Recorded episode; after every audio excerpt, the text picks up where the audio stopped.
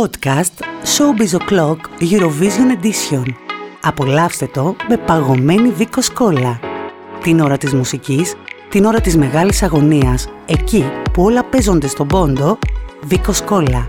Η μόνη ελληνική κόλλα με φυσικό μεταλλικό νερό.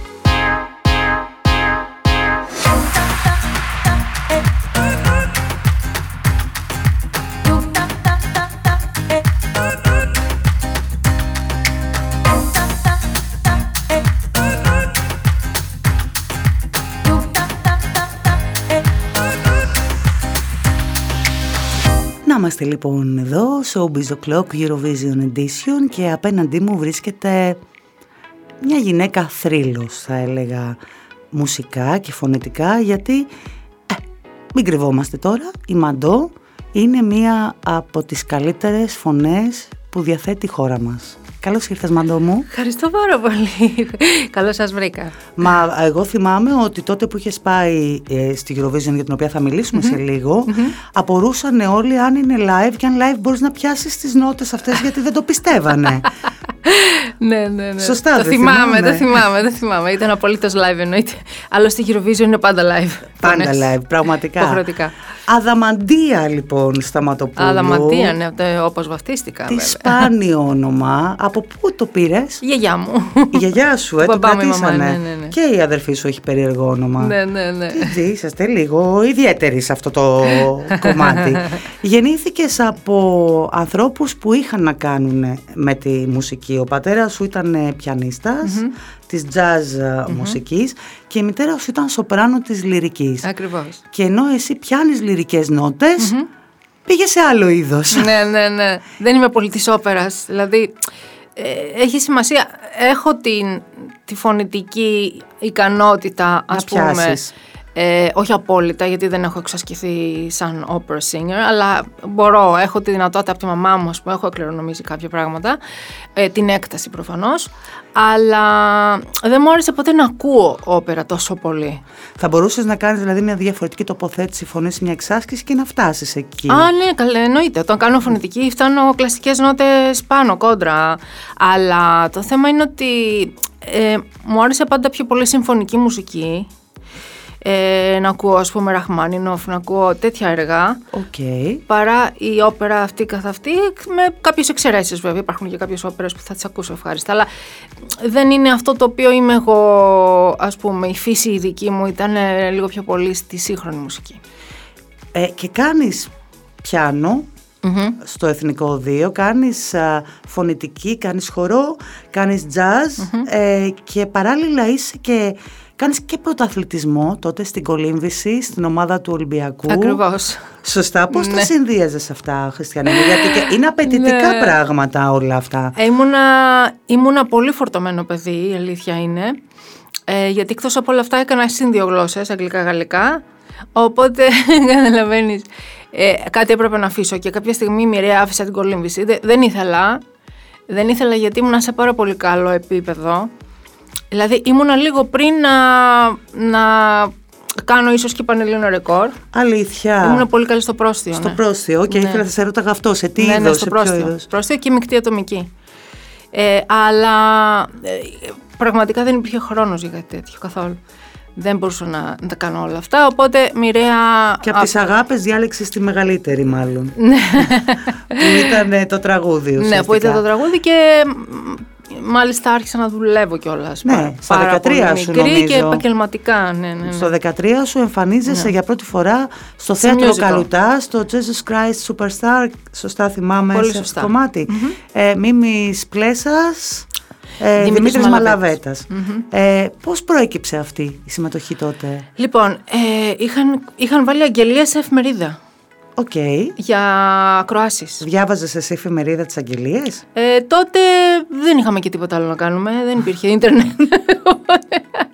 έπεσε στο μάτι μου, έπεσε στην αντίληψή μου στην εφημερίδα μια τέτοια αγγελία και πήγα κι εγώ να κάνω ακρόαση. Το είπες φαντάζομαι στους δικούς σου. Δεν το είπα. Αλήθεια, κρυφά Όχι, πήγες. ναι. Για πες, Μαντώ. Δεν το είχα Πού πει. κρύβεις ένα όχι. επαναστατικό πνεύμα; Ναι, είμαι, είμαι. Είμαι κρυφό επαναστατικό πνεύμα. Κρυφό Δεν μου επαναστατικό. φαίνεται. Για πες, πήγες κρυφά 13 χρονών να κάνεις οντισιόν. Ναι, Δεν ναι, χρειαζόταν να υπογράψουν οι δικοί Πήρα σου το τότε. λεωφορείο και πήγα στο θέατρο Καλουτά να με ακούσει ο κύριος Πλέσας.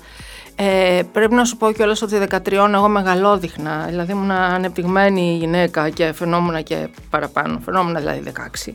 Οκ. Ε, μ, οπότε με ακούσανε και τους άρεσε, του κύριου Πλέσσα του άρεσε πάρα πολύ, με πήρε στην παράσταση και ξεκινήσαμε τις πρόβες. Πότε το είπες στους δικούς σου; Το είπα, ε, δεν το είπα. Στην πρεμιέρα. το είδαν στις εφημερίδες που το Το γράψαν. ανακάλυψαν βασικά. Αλήθεια λες. Ναι. Δηλαδή ξεκίνησες και δούλευες και τι σου έλεγε. Πού πήγες ότι πας καταρχάς; Στη φίλη μου να διαβάσουμε. Πω πω. ε, ως μάνα με πιάνει έτσι είδας τεταρτέος Ναι. πυρετός κρίση.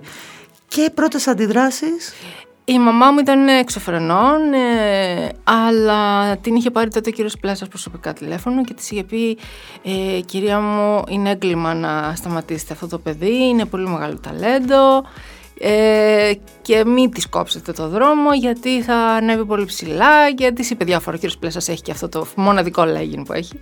Και έτσι πίστηκε η μαμά.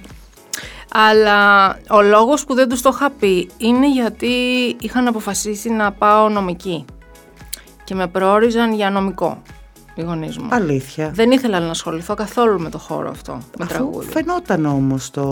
Ε, εγώ το ήξερα. Εσύ και ο θείος σου. Ναι. Που σου είχε κάνει δώρο την πρώτη κιθάρα. ναι, ακριβώς. Ο θείος από ποια πλευρά; Ε, Αδερφός του μπαμπά μου. του μπαμπά σου. Ναι. Σου κάνει λοιπόν δώρο την κιθάρα. Και σου λέει, δικηγόρος εκείνος νομίζω. Δικηγόρος και δικηγόρος και επειδή μου είχε μεγάλη αδυναμία μου είχε υποσχεθεί ότι θα μου άφηνε το γραφείο του ότι θα δούλευα στο πλευρό του γι' αυτό και όλη η οικογένεια με, προ- με προόριζε για δικηγόρο και μάλιστα λέγανε κιόλας ότι θα είμαι πολύ καλή ως δικαστικός Οκ. ναι.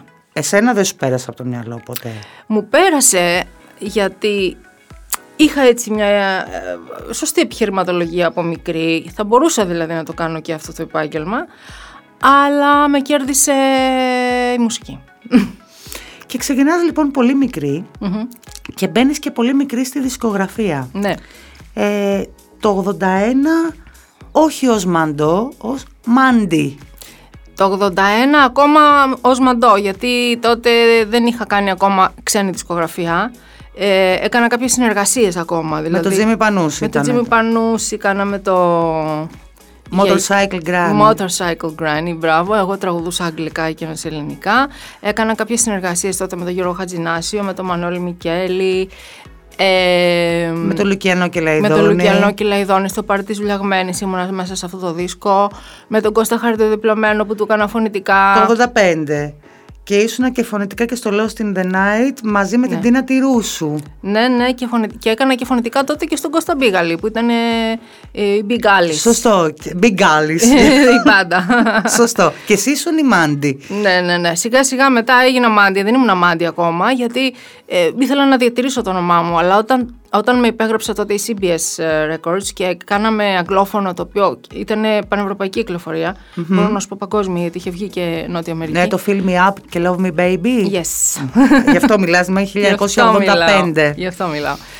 Ε, η τότε εταιρεία μου αποφάσισε το μαντό να το κάνει Μέντι για να είναι πιο προσιτό στα αυτιά των ξένων. Οκ. Καλά και το Μαντώ. Δεν θα το έλεγες ότι δεν είναι και προσιτό. Ναι.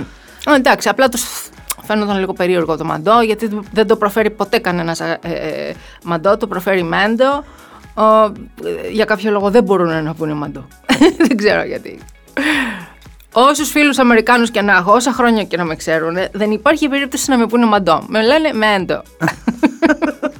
Εντάξει, τι, άμα τους βολεύει τους ανθρώπους, τι Ναι, να πούμε. ναι. Λάθος ο τόνος, δεν έγινε και τίποτα. Και φεύγεις μετά από αυτές τις επιτυχίες στην αμερικη όπου κάνεις μαθήματα με τον δάσκαλο της Μπάρμπαρα Στράιζαν και της Λάιζα Μινέλη. Ε, το έχω γραμμένο, αλλά δεν ξέρω αν θα το προφέρω σωστά. Τον Χαλ Σεφερ. Schiffer. Το είπα σωστά; Σωστά. Εξεπλάγει. Πόσο προκύπτει αυτό; Ε, πάλι από αγγελία. Δηλαδή, ε, πριν πάω στη Νέα Υόρκη, είχα πάρει κάποιες πληροφορίες γενικά του τι κάνω εκεί. Οπότε το πρώτο πράγμα που μου είπαν είναι ότι πάρε μια εφημερίδα η οποία είναι, αφορά αγγελίες και μουσικούς και που ζητάνε τραγουδιστές που κάνουν διάφορα κτλ. κτλ. Οπότε πήρα εγώ την, ε, την εφημερίδα αυτή, λεγόταν Village κάτι, δεν θυμάμαι τώρα. People. Ε, όχι, Village. Όχι για το συγκρότημα, ναι, ξέρω, ναι, ναι, ξέρω.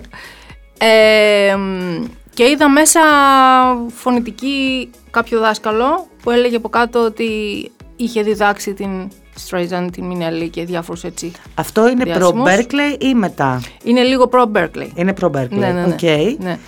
Κάνω λοιπόν φωνητική κάποια στιγμή με αρκετό μεγάλο διάστημα μαζί του και μετά Παίρνω μια υποτροφία, πάω Berkeley. Γι' αυτό θα σε ρωτάω, πώς ναι. επιβιώνεις οικονομικά η ζωή στην Αμερική; Ναι. Είναι δύσκολη, δεν είναι. Πολύ. Είναι πολύ ακριβή. Τα δίδακτρα για τον Berkeley, από όσο ξέρω, επίσης είναι πολύ ακριβά μαζί με το κόστος διαβίωσης. Εργάζεσαι παράλληλα, έχεις μαζέψει από πριν. Ναι, από... είχα μαζέψει από εδώ γιατί δούλευα και μάζευα όλα αυτά τα χρόνια πριν φύγω μάζευα κάποια χρήματα προκειμένου να τα χρησιμοποιήσω εκεί. Είχες στόχο. Ναι, είχα στόχο ακριβώς. Ε, βέβαια στο Berkeley πήρα υποτροφία. Στη, η υποτροφία βέβαια που δίνουν δεν είναι όλα τα διδάκτρα, σου δίνουν ένα κομμάτι αρκετά μεγάλο εκείνη την εποχή που μου, επέτρεπε, μου επέτρεψε να μείνω ένα χρόνο, γιατί τόσο έμεινα, δεν έμεινα παραπάνω. Ε, δεν ένιωσα την ανάγκη να μείνω και παραπάνω, να σου πω την αλήθεια, γιατί μετά πήγαινα σε πάρα πολύ εξειδικευμένες γνώσεις που δεν μου χρειαζόντουσαν για αυτό που ήθελα να κάνω εγώ. Ε, τι, και... τι ήθελες τότε, τι είχες στο μυαλό σου; Ε, ε, ε, ε vocal και σύνθεση, composition. Αυτά Άρα έκανα. σε κάλυπτε αυτό που έκανες για έναν απόλυτα, χρόνο. Ναι, ναι, απόλυτα, απόλυτα. Γιατί μετά έμπαινε σε πιο εξειδικευμένα, δηλαδή ενορχιστρώσεις, αυτό τα οποία δεν με Είχες πάντα στο μυαλό σου το να επιστρέψεις ή σου πέρασε από το μυαλό και να μείνεις εκεί; Δεν είχα καν στο μυαλό να επιστρέψω. Πήγα για να μείνω. OK. Okay. Και πώς γυρίζεις; Με πήρε τηλέφωνο κάποια στιγμή μετά από τέσσερα χρόνια ε, μία κοπέλα η οποία κάποια στιγμή μου έκανε management στην Ελλάδα για λίγο χρονικό διάστημα ε, και είχαμε κάνει μαζί ένα demo στα αγγλικά το οποίο εγώ το είχα ξεχάσει παντελώς. Αυτή λοιπόν η κοπέλα έστειλε αυτό το demo στη Eurovision, στην, στην Ελλάδα. Αλήθεια. Χωρίς να μου το πει. Για ποια χρονιά μιλάς; Μιλάει το 89. Το έχω, θα στο έλεγα αυτό αργότερα ναι. για το ποιο ναι. τραγούδι μιλάμε. Ναι, ναι οκ. Ναι, okay. Για πες λοιπόν. Λοιπόν, στέλνει λοιπόν αυτό το κομμάτι το οποίο ε, ήταν αγγλικό και το είπα ελληνικά, το είχα πει και ελληνικά στο demo. Στέλνει λοιπόν την ελληνική version. Το μόνο εσύ. Το μόνο εσύ. Το έχω κρατήσει αυτό. Μπράβο. Είναι μια χρονιά που ήταν και η Αναβίση υποψήφια με Ναι. το Κλέο. Βέβαια, βέβαια. Αλλά δεν περάσατε ούτε εσύ ούτε η Άννα, πέρασε η Μαριάννα Ευστρατείου. Ναι. Εκείνη με, τη χρονιά. Με ένα βαθμό διαφορά ήμουνα δεύτερη. Δηλαδή παραλίγο θα πήγαινα. Αλλή, Ναι. στάχα αυτά να σου πω ότι δεν είναι η πρώτη φορά που προσπάθησες όταν πήγες. Όχι, ήταν η τρίτη. Ναι, ναι, ναι, το ξέρω. Θα τα πούμε, θα τα, θα Ναι. τα αναλύσουμε. Τα ξέρεις όλα, εσύ βλέπω. Έχω κάνει τεράστια έρευνα, αγάπη μου, πάνω Αλλά σε αυτό είσαι το ζήτημα. φοβερή. Τι να κάνω. σε παίρνει λοιπόν τηλέφωνο ότι έχεις στείλει τον demo και ότι έχει γίνει δεκτό. Με παίρνει τηλέφωνο λοιπόν στην Αμερική που ζούσα. Και είχα εγκατασταθεί. Μόνιμα πλέον. Σε ποια περιοχή που ήσουν τότε; Ήμουνα Νέα Υόρκη και μόλις είχα, μόλις είχα μετακομίσει στο New Jersey που ήταν λίγο πιο φτηνά και είχα βρει έτσι ένα πιο μεγάλο λίγο πιο άνετο διαμέρισμα. Με παίρνει λοιπόν τηλέφωνο και μου εξηγεί ότι έχεις περάσει στα 10 στην, ε, στο, στην προγραμματική φάση για την ε, Eurovision. Και της λέω είσαι τρελή. Δεν υπάρχει καμία περίπτωση να έρθω εγώ Ελλάδα να κάνω αυτό το πράγμα. Είμαι εδώ. Έχω ήδη μιλήσει με δισκογραφικές, έχω κάποιο ενδιαφέρον. Έχει εκδηλωθεί κάποιο. Είχες δώσει demo δηλαδή, είχες, είχες, είχες δώσει. Είχα, είχα μπει μες στα πράγματα. Δηλαδή είχα και φίλους έτσι μουσικούς πολύ διάσημους και αυτά και με είχαν πάει σε μια εταιρεία τη GRP Records που τους άρεσε πάρα πολύ και είχα, ε, είχε προχωρήσει εν πάση περιπτώσει μια... Είχαν αρχίσει τα γρανάζια να Ακριβώς, κινούνται. Ακριβώς. Βέβαια σε ένα άλλο είδος, λίγο πιο fusion, λίγο πιο soul. Ε, και μου λέει, «Ε, δεν έχεις μου λέει να χάσεις τίποτα, θα σου πληρώσω το εισιτήριο να έρθεις μια εβδομάδα να κάνεις το βίντεο και φεύγεις. Α, λέω κι εγώ, οκ. Πάω να δω και τους γονείς μου, πάω να δω και την αδερφή μου. Ευκαιρία είναι, θα πάω για μια εβδομάδα Ελλάδα και θα ξαναγυρίσω. Πού να ξέρεις. Έτσι έγινε. και τότε στην Επιτροπή ήταν δισκογραφικές εταιρείες. Οκ. Δεν είχε κοινό, ναι, ήταν μόνο επιτροπές. Ήταν μόνο. Σωστό. Και ήταν, όχι, η επιτροπή ήταν μόνο δισκογραφικές τότε. Ναι, ναι, ναι. Μέσα στην επιτροπή λοιπόν ήταν και ο κύριος Μάτσας. Ωραία. Ο οποίος με άκουσε στο κομμάτι που είχαμε στείλει και μου πρότεινε δισκογραφικό συμβόλαιο. Και σου ανοίγει μια πόρτα επιτόπου. Και μου ανοίγει μια πόρτα επιτόπου στην Ελλάδα ε, που στην αρχή δεν το είδα πολύ θετικά, να είμαι ειλικρινής. Αλλά μετά λέω, όταν σου ανοίγει μια πόρτα η ζωή, δεν πρέπει να την κλείνεις, πρέπει να την αξιοποιείς. Και λέω, ας πάω στην Ελλάδα λοιπόν να κάνω αυτό το δίσκο. δεν και... είχες και κάτι υπογεγραμμένο στην Αμερική. Για Ακόμα να... δεν είχα. Ναι. Αλλά πρέπει να σου πω ότι Απρίλη κάνω το δίσκο, 2 Μαΐου είχα ραντεβού με τον πρόεδρο της GRP Records στη Νέα Υόρκη. Όπου δεν πήγα ποτέ σε αυτό το ραντεβού γιατί ήμουνα στην Ελλάδα και δεν είχαν τελειώσει ηχογραφήσεις. Δηλαδή, έχασα μια ευκαιρία από εκεί. Που δεν ξέρω τι θα γινόταν. Κανείς δεν μπορεί να γνωρίζει. Κανείς δεν μπορεί να γνωρίζει. Αλλά και μετά, όταν θέλησα να ξανακλείσω το ραντεβού, είχε κλείσει αυτή η πόρτα. Εντάξει, είναι λίγο πιο επαγγελματίες εκεί. Δεν είναι ακριβώς. τόσο εύκολα τα πράγματα. Ακριβώς, ακριβώς. Δεν λειτουργούν όπως λειτουργούμε εμείς. Η αλήθεια είναι αυτή. Και πας στον τελικό τον ελληνικό, συμμετέχεις στον ελληνικό τελικό. Ε, Τέλος πάντων, δεν έκατσε το συγκεκριμένο. Δεν έκατσε το συγκεκριμένο. Δεν έκατσε το συγκεκριμένο, ναι. Και την επόμενη χρονιά ξαναπάς με ντουέτο ναι. αυτή τη φορα το «Μόνο οι δυο μας» Μόνο οι με δυο τον μας. Νίκο Εγνατιάδη. Πάλι δεν καταφέρνεις να περάσεις, παρόλο που ήδη ήσουν γνωστή, δηλαδή Ναι. είχες επιτυχία στην Ελλάδα και στα Ακριβώς. ραδιόφωνα. Και πάει ο Χρήστος Κάλλου τότε με το «Χωρίς σκοπό» που παίρνει μόνο 11 βαθμούς και κα- παίρνει την 19η θέση. Τα αφήνεις λοιπόν τη Eurovision πίσω σου. Ναι. Ασχολείσαι με την καριέρα σου στην Ελλάδα και θα κάνουμε ένα διάλειμμα εδώ και θα επιστρέψουμε για να μιλήσουμε για τη χρονιά που πήγες πια στη Eurovision. Βεβαίως. Στη ζωή υπάρχει πάντα εκείνο το μαγικό σημείο 0 που σηματοδοτεί κάθε νέα αρχή. Από ένα μαγικό σημείο 0 ξεκινά και η νέα σου απόλαυση. Βίκος Κόλλα Zero Sugar. Η πρώτη ελληνική κόλλα με φυσικό μεταλλικό νερό, μοναδική γεύση και zero ζάχαρη. Βίκος Κόλλα Zero Sugar. Κάθε zero μια νέα αρχή. Να είμαστε λοιπόν και πάλι εδώ και πάμε τώρα να μιλήσουμε για το Φεβρουάριο του 2003 σε έναν α, ε, εθνικό τελικό που το Never Let You Go θεωρείται φαβορή στο- από την αρχή. Ναι. Η εμφάνισή σου, η, η φωνή σου είναι αδιαφυσβήτητη, δεν υπάρχει κανένας να πει κάτι για αυτό το, κο- το κομμάτι. Δηλαδή, αν θα πει κάποιος κάτι, θα πει ότι Α, μ' αρέσει το τραγούδι γιατί μου ταιριάζει ή δεν μου άρεσε, θα ήθελα να στείλουμε ένα πιο λαϊκό, όχι μια μπαλάντα ή οτιδήποτε. Και αν δεν κάνω λάθος, είναι και η πρώτη χρονιά που πάμε με εντελώς αγγλικό ναι. στίχο. Αμυγός αγγλικό, ναι, ναι. Νομίζω εκείνη τη χρονιά. Πες μου για τη βραδιά του ελληνικού τελικού. Ε, ήμασταν 10 τραγούδια νομίζω. Ε, ήτανε, καταρχήν ήταν πάρα πολύ ωραία διοργάνωση. Καταπληκτική διοργάνωση. Πάλι ήταν ε, ε, και εταιρείες φυσικά πίσω Ναι, από τον ναι, ναι. καθένα. Σωστό.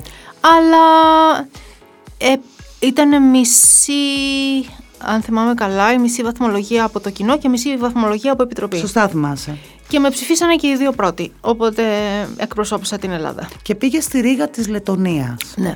Για πες μου εντυπώσεις από την διαμονή σου εκεί, από, από το θεσμό, από τη σκηνή, γιατί ό,τι και να έχει ζήσει στη ζωή σου, η αλήθεια είναι ότι ανεβαίνοντας σε αυτή τη σκηνή, και στο λέω εγώ που δεν την έχω δει ποτέ από πάνω, την έχω δει πάντα από κάτω, Ναι. αλλά έχεις ένα δέος όταν το βλέπεις και ξέρεις ότι σε βλέπουν εκατομμύρια άνθρωποι, ότι σε ακούνε εκατομμύρια άνθρωποι, δεν σε πιάνει ένα παραπάνω τρακ.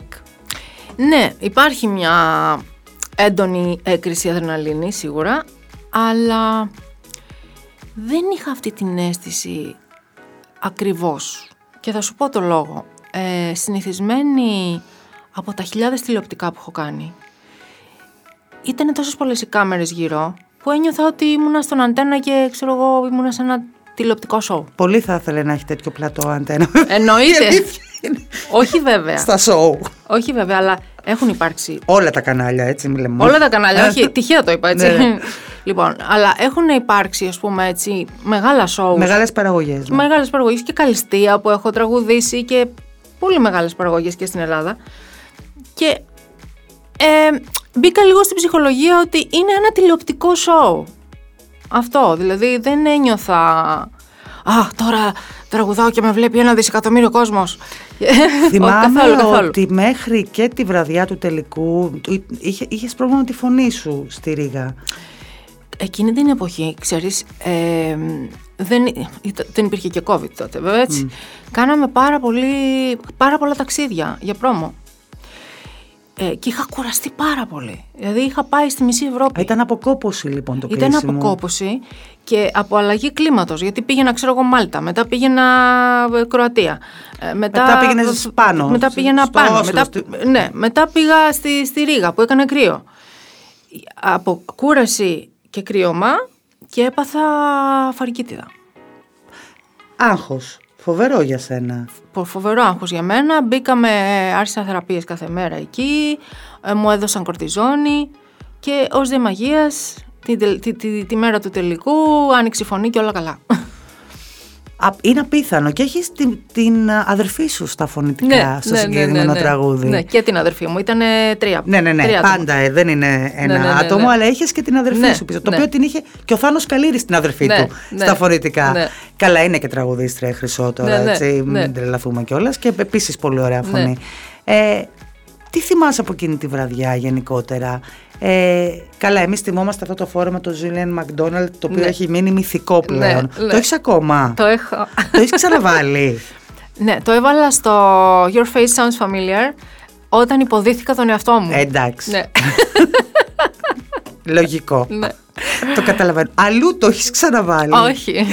Γιατί ήταν πολύ ωραίο φουστάνι. Πού να το βάλω δηλαδή, για πες. Η- Βασικά ήταν η πιο σεξι εμφάνιση ίσως που έχεις κάνει ever. Η, η πρώτη και η τελευταία, Και νομίζω. η τελευταία. ναι. Δε- Δεν ξέρω γιατί πάθανε τέτοιο ταράκουλο με την εμφάνιση αυτή γενικότερα. Γιατί δεν τους είχα συνηθίσει εγώ σε τέτοια Ναι, ήσουν ένα εμφάνιση. σοκ. Η αλήθεια είναι αυτή. Στο, στο λέω κι εγώ. Ήμουνα πάντα συντηρητική στον τίσιμο μου λίγο. Δεν ήμουνα ποτέ του να, να βγάλω. Γενικά ήσουν συντηρητική. Ναι, Συγγνώμη ναι. που στο λέω Ναι, έτσι, όχι ναι. μόνο στον τίσιμο. Ναι, ναι, δεν διαφο- δεν διαφωνώ. Όχι μόνο στον τίσιμο. Δεν διαφωνώ. Νομίζω ότι οι επαναστάσεις σου είναι λίγες και συγκεκριμένες. Έχουν να κάνουν πιο πολύ με την ιδιότητά μου παρά με οτιδήποτε άλλο. Νομίζω, Ναι. αν δεν κάνω λάθος.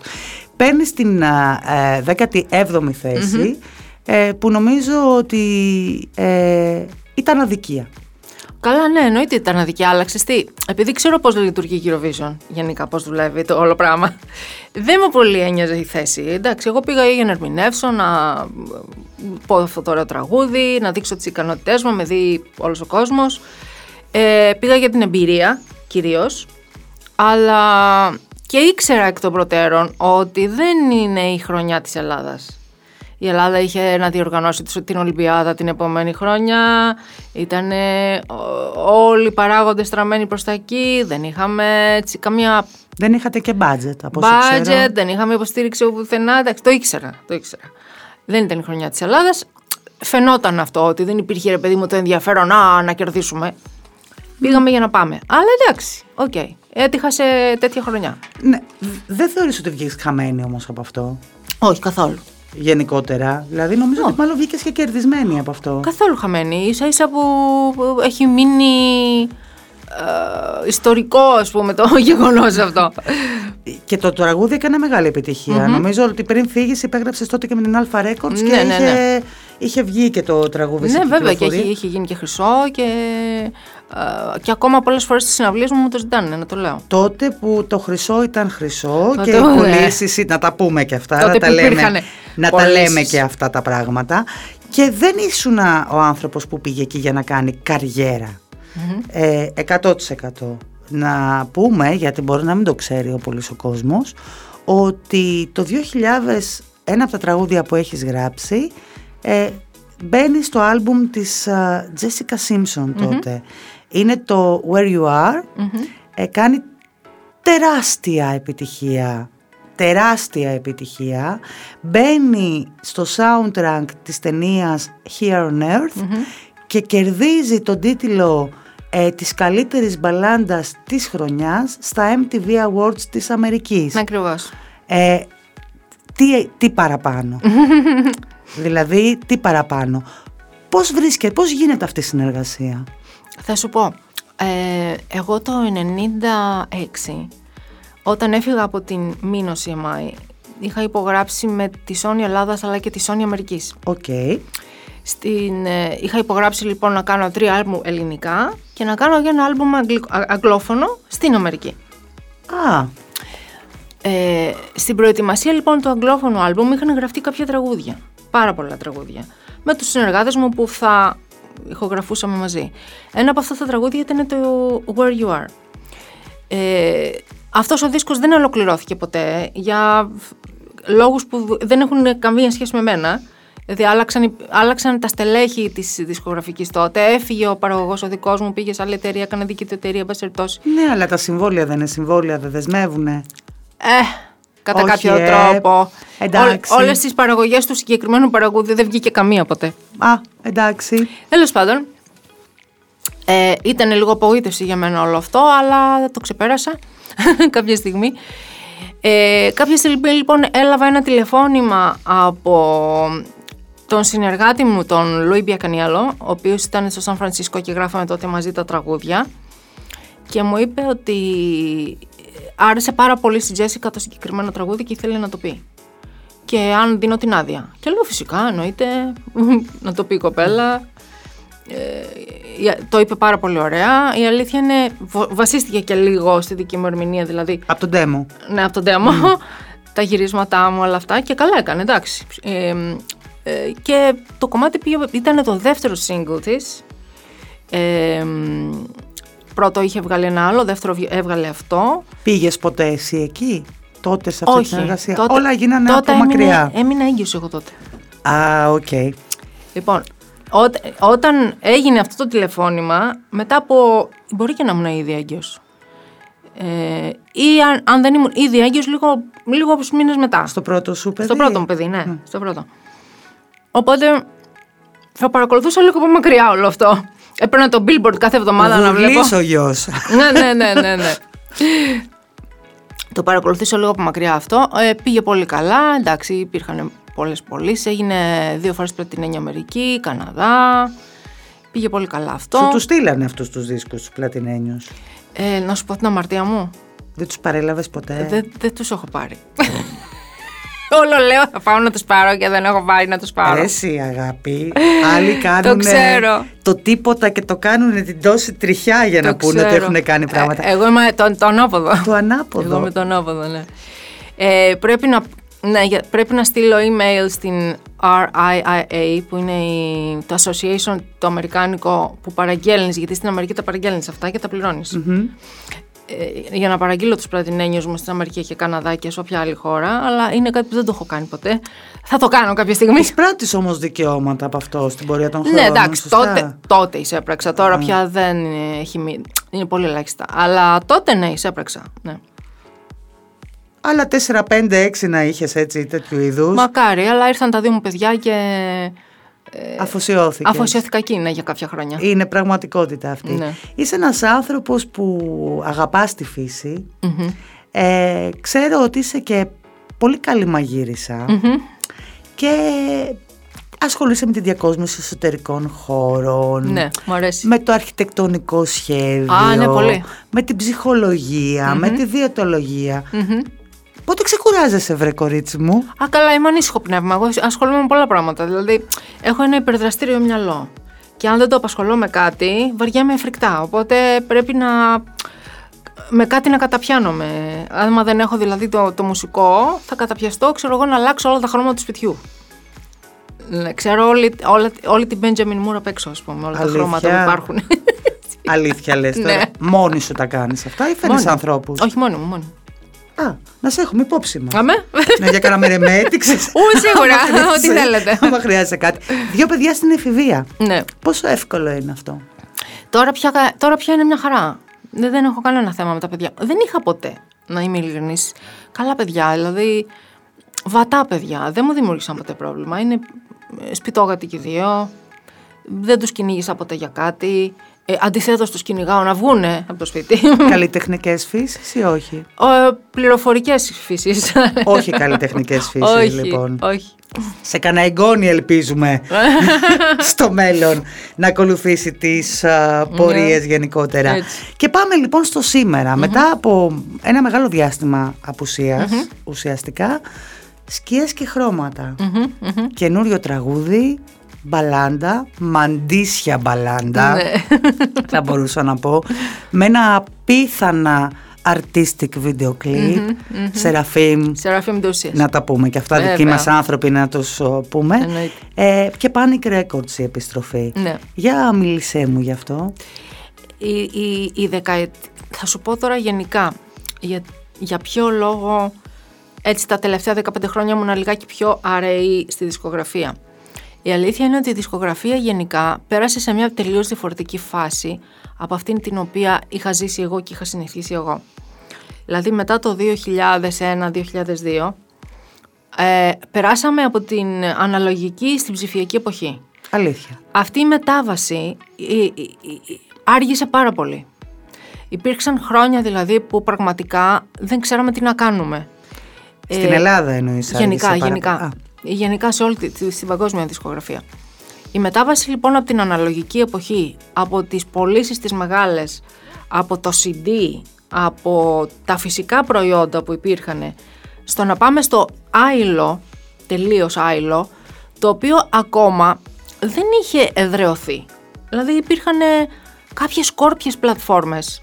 Υπήρχε το Napster, ξέρω εγώ, που Σωστό. κατεβάζανε και παράνομα και δεν παίρναμε και τίποτα. Οι εταιρείες ξαφνικά καταποντίστηκαν διότι έπαψαν να υπάρχουν πωλήσεις και δεν ξέραν οι κοιτήρες τι να κάνουν. Πώς θα βγάλουμε λεφτά δηλαδή από τη δισκογραφία; Αφού δεν υπήρχε Δεν δισκογραφία. υπήρχε δισκογραφία καν. Ε, ο κυριότερος λοιπόν λόγος που έκανα πιο λίγες δισκογραφικές δουλειές, όχι ότι δεν έκανα, έκανα γιατί και το 2003 πήγα Eurovision, βγήκε αυτό. Το 2005 έβγαλα ένα διπλό άλμπουμ, οι αγάπες ε, φεύγουν, τα τραγούδια μένουν, με έτσι διασκευές παλιές και τα λοιπά, με την Alpha Records τότε. Και το 9 έκανα ένα, ένα άλμπουμ λίγο πιο rock, το Μαντό 2, Μιλάμε όμως για πολύ αραιή, αραιή κίνηση. Μιλάμε κάθε Γενικότερα. πέντε χρόνια, Ναι, ναι, ας ναι. πούμε. Ναι, ναι, ναι, ναι. Μέχρι να δω προς τα πού πάει το πράγμα. Παρ' όλα αυτά έγραφες. Δεν Έγραφα. έχεις σταματήσει να γράφεις. Όχι, δεν σταματούσα ποτέ γρα- να γράφω. Βέβαια, έγραφα και για εξωτερικό. Άλλους. Α, εξωτερικό, οκ. Δηλαδή πηγαινοερχόμουν, ειδικά τα τελευταία 10 χρόνια πηγαινοερχόμουν αρκετά Αμερική. Πήγαινα στο Nashville, έκανα διάφορα co-writing εκεί. Και ε, Σουηδία, Nashville, σε διάφορες χώρες. Κάποια στιγμή λοιπόν ήρθε και η κρίση, το 2011, η μεγάλη οικονομική κρίση που περάσαμε στην Ελλάδα, που και εκεί τα πράγματα ήταν πάρα πολύ δύσκολα. Ε, και βέβαια άλλαξε τελείως το μοντέλο της δισκογραφίας. Όπου... Και της νύχτας και τις δισκογραφίες και των Εντελώς, μαγαζιών. εντελώς, εντελώς. Όλο. Δεν, ο χάρτης έχει αλλάξει ολοκληρωτικά σε όλα τα επίπεδα. Έτσι και από εκεί που εγώ ας πούμε και οι, οι, οι συνάδελφοί μου στη δεκαετία του 90, των- των 90s είχαμε μια δισκογραφική από πίσω που δεν ξέραμε ποτέ πόσο στοιχίζει το στούντιο ή πόσο στοιχίζει το ένα ή πόσο στοιχίζει το βίντεο κλιπ διότι δεν ασχολούμασταν καν με αυτά. Αναγκαστήκατε να γίνετε παραγωγή του εαυτού σας. Αναγκαστήκαμε, μπράβο, να γίνουμε χρηματοδότες του εαυτού μας. Και σε περίοδο μεγάλης οικονομικής κρίσης και σε περίοδο που δεν δουλεύαμε στα μαγαζιά πια. Ή που αν δουλεύαμε θα ήταν μια φορά τη βδομάδα, δύο. Δεν είναι τα παλιά, ναι, σωστό. Και αν. Και αν. Έχεις Έτσι. δίκιο. Γιατί μου έτυχε και αυτό να, να δουλεύω μία φορά και δύο και μια πληρωνόμασταν, μια δεν πληρωνόμασταν. Άλλαξε λοιπόν τόσο πολύ το μοντέλο όλο αυτό που και εγώ και πολλοί συνάδελφοί μου έτσι αραιώσαμε λιγάκι από όλο αυτό διότι έπρεπε να χρηματοδοτούμε οι ίδιοι τα πάντα. Εσύ ασχολήθηκες και με ε, διδασκαλία φωνητικής. Τα τελευταία 10-12 χρόνια μπήκα και στη- στο κομμάτι της διδασκαλίας μετά από πρόταση του Γιώργου του Φακανά που έχει το, το Διοτέχνης και επειδή μου το πρότεινε λέω οκ, γιατί όχι αφού το κατέχω το θέμα και από τη μαμά μου η οποία και εκείνη ήταν καθηγήτρια οπότε ήξερα και από τη μαμά μου τις σκάλες που έκανε στο πιάνο και όλα αυτά, τα είχα μάθει. Και έτσι ασχολήθηκα και με αυτό. Πώς είσαι ως καθηγήτρια; Α, μου αρέσει πάρα πολύ. Μ' αρέσει. Είσαι αυστηρή; ε, όχι, όχι. Προσπ- ε, μ, προσπαθώ να μεταδίδω όσο μπορώ καλύτερα. Ε, να το περνάω δηλαδή, αυτό που εννοώ να το περνάω στον άλλον και νομίζω ότι τα καταφέρνω σε αυτό. Γιατί αυτό είναι το πιο σημαντικό, ξέρεις. Όλοι μπορούν να τραγουδήσουν. Ναι, μπορούν όλοι να τραγουδήσουν. Ε, δεν μπορώ να πω ότι θα γίνουν οι καλύτεροι τραγουδιστές. Αλλά στην ερώτηση αν μπορούν όλοι να τραγουδήσουν, ναι, μπορούν. Μπορούν δηλαδή να τοποθετηθούν σωστά, να Βεβαίως, αναπνέουν βεβαίως. σωστά, να πιάσουν με κάποια εξάσκηση και με κα... Όλοι Απολύτως. μπορούν να τραγουδήσουν. Το Όλοι, όλοι, ξαναλέμε όλοι. αυτό. Ναι, όλοι, όλοι. Όλοι μπορούν να τραγουδήσουν. Ακόμα και μπορώ να σου πω ότι με τα χρόνια τόσο εμπειρίας που έχω πλέον σε αυτό το, το, το κομμάτι, μου έχει τύχει και να μου έρθουν να, και φάλτσι. Δηλαδή που δεν ακούνε την νότα που παίζω στο πιάνο και να λένε άλλη νότα. Αλλά με πολύ πολύ προσπάθεια. Είναι πολύ ευγενείς, δεν θέλουν να πατήσουν πάνω. είναι από ευγένεια, δεν το κάνουν από φάλτσο. Πες το και έτσι, ναι. να- να ξέρουμε και τι λέμε. Και ε, κάνεις αυτό και γράφεις το σκιές και χρώματα. Πόσο καιρό το είχες γραμμένο; Το σκιές και χρώματα είναι το, ήταν το πρώτο single από ένα ολόκληρο άλμπουμ που έβγαλα με 12 τραγουδια Το οποίο βγήκε με την Panic Records τον ε, τέλος, τέλος Δεκέμβρη. Πολύ σπάνιο πια να βγαίνουν ολοκληρωμένοι δίσκοι. Να σου πω την αλήθεια, Βγαίνουνε επειδή. singles συνήθως. Ακριβώς, ακριβώς. Να σου πω την αλήθεια, επειδή είχα αρκετά χρόνια να κάνω ελληνικό άλμπουμ, γιατί είχα κάνει ένα αγγλόφωνο το, το 18 με, με έναν α, ξένη παραγωγή, με ένα φίλο μου Αμερικάνο παραγωγό ε, που κυκλοφόρησε στο εξωτερικό. Και επειδή ασχολήθηκα πολύ με εκείνο το άλμπουμ, κάποια στιγμή λέω Είδα τα πράγματα ότι αλλάζανε κιόλας σιγά σιγά. Είδα ότι έμπαινε η δισκογραφία σε ένα άλλο διαφορετικό επίπεδο που σήμερα πια μπορώ να πω ότι έχουν στρώσει λίγο τα πράγματα καλύτερα. Ή αρχίζουν να στρώνουν.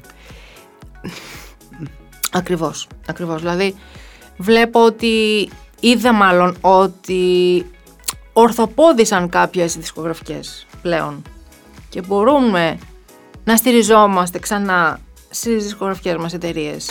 Πολλοί καλλιτέχνες ε, ακριβώς επειδή δεν ήταν ευχαριστημένοι από τις δισκογραφικές και την κατάσταση κάναν δικά τους label. Ναι. Το σκέφτηκες ποτέ; Το σκέφτηκα, αλλά ε, ήθελα να έχω το μηχανισμό. Από την άποψη ότι αφού είσαι έτσι κι αλλιώς αυτοχρηματοδοτούμενος, Ναι, σε ναι. κάποιο- γιατί να μην το βάλεις και στο όνομά σου, σε δικό σου label. Γιατί, γιατί συνεισφέρει η, η δισκογραφική η εταιρεία σε πολλά πράγματα. Επικοινωνία περισσότερο, μιλάς Ε, τώρα. κύριο- Διανομή, ε, επικοινωνία. Επικοινωνία, η διανομή, το κανάλι, τα κανάλια στο YouTube ας πούμε που έχουν πάρα πολλούς συνδρομητές. Ε, μ, όλη αυτή η βοήθεια και το backup το οποίο δεν θα μπορούσα να το έχω αν τα βγάζα μόνη μου. Μαντώ σε ευχαριστώ πάρα πολύ. Εύχομαι η ζωή σου να είναι γεμάτη χρώματα και χωρίς καμία σκιά. Ευχαριστώ πάρα πάρα πολύ. και να σε δούμε και σε live. Ναι, ναι, κάνουμε live αρκετά, έτσι, βέβαια σποραδικά, όχι σε μαγαζί ακόμα. Ε, το χειμώνα ίσως συζητάω κάτι, θα δούμε αν θα είμαι σε κάποιο μαγαζί. Ε, τώρα ετοιμάζουμε και το δεύτερο single από το δίσκο, θέλω να πω. Πολύ ωραία. Που θα είναι ένα χορευτικό κομμάτι, ανεβαστικό. Το δεν θα ξαναγαπήσω και το κάνω ντουέτο με μια καινούρια τραγουδίστρια που εκτιμώ πάρα πολύ, την Τάνια την Πριάζου. Είναι εκπληκτική φωνή Πολύ, πάρα πολύ. και πάρα πολύ καλό παιδί. Πολύ καλό παιδί. Όντως. Προσυπογράφω. Ναι. και την αγαπώ ιδιαίτερως και χαίρομαι πάρα πολύ για αυτό που μου Ναι, λες. ναι. Εύχομαι να σκίσετε. Ευχαριστώ πάρα πολύ. Εγώ σε ευχαριστώ.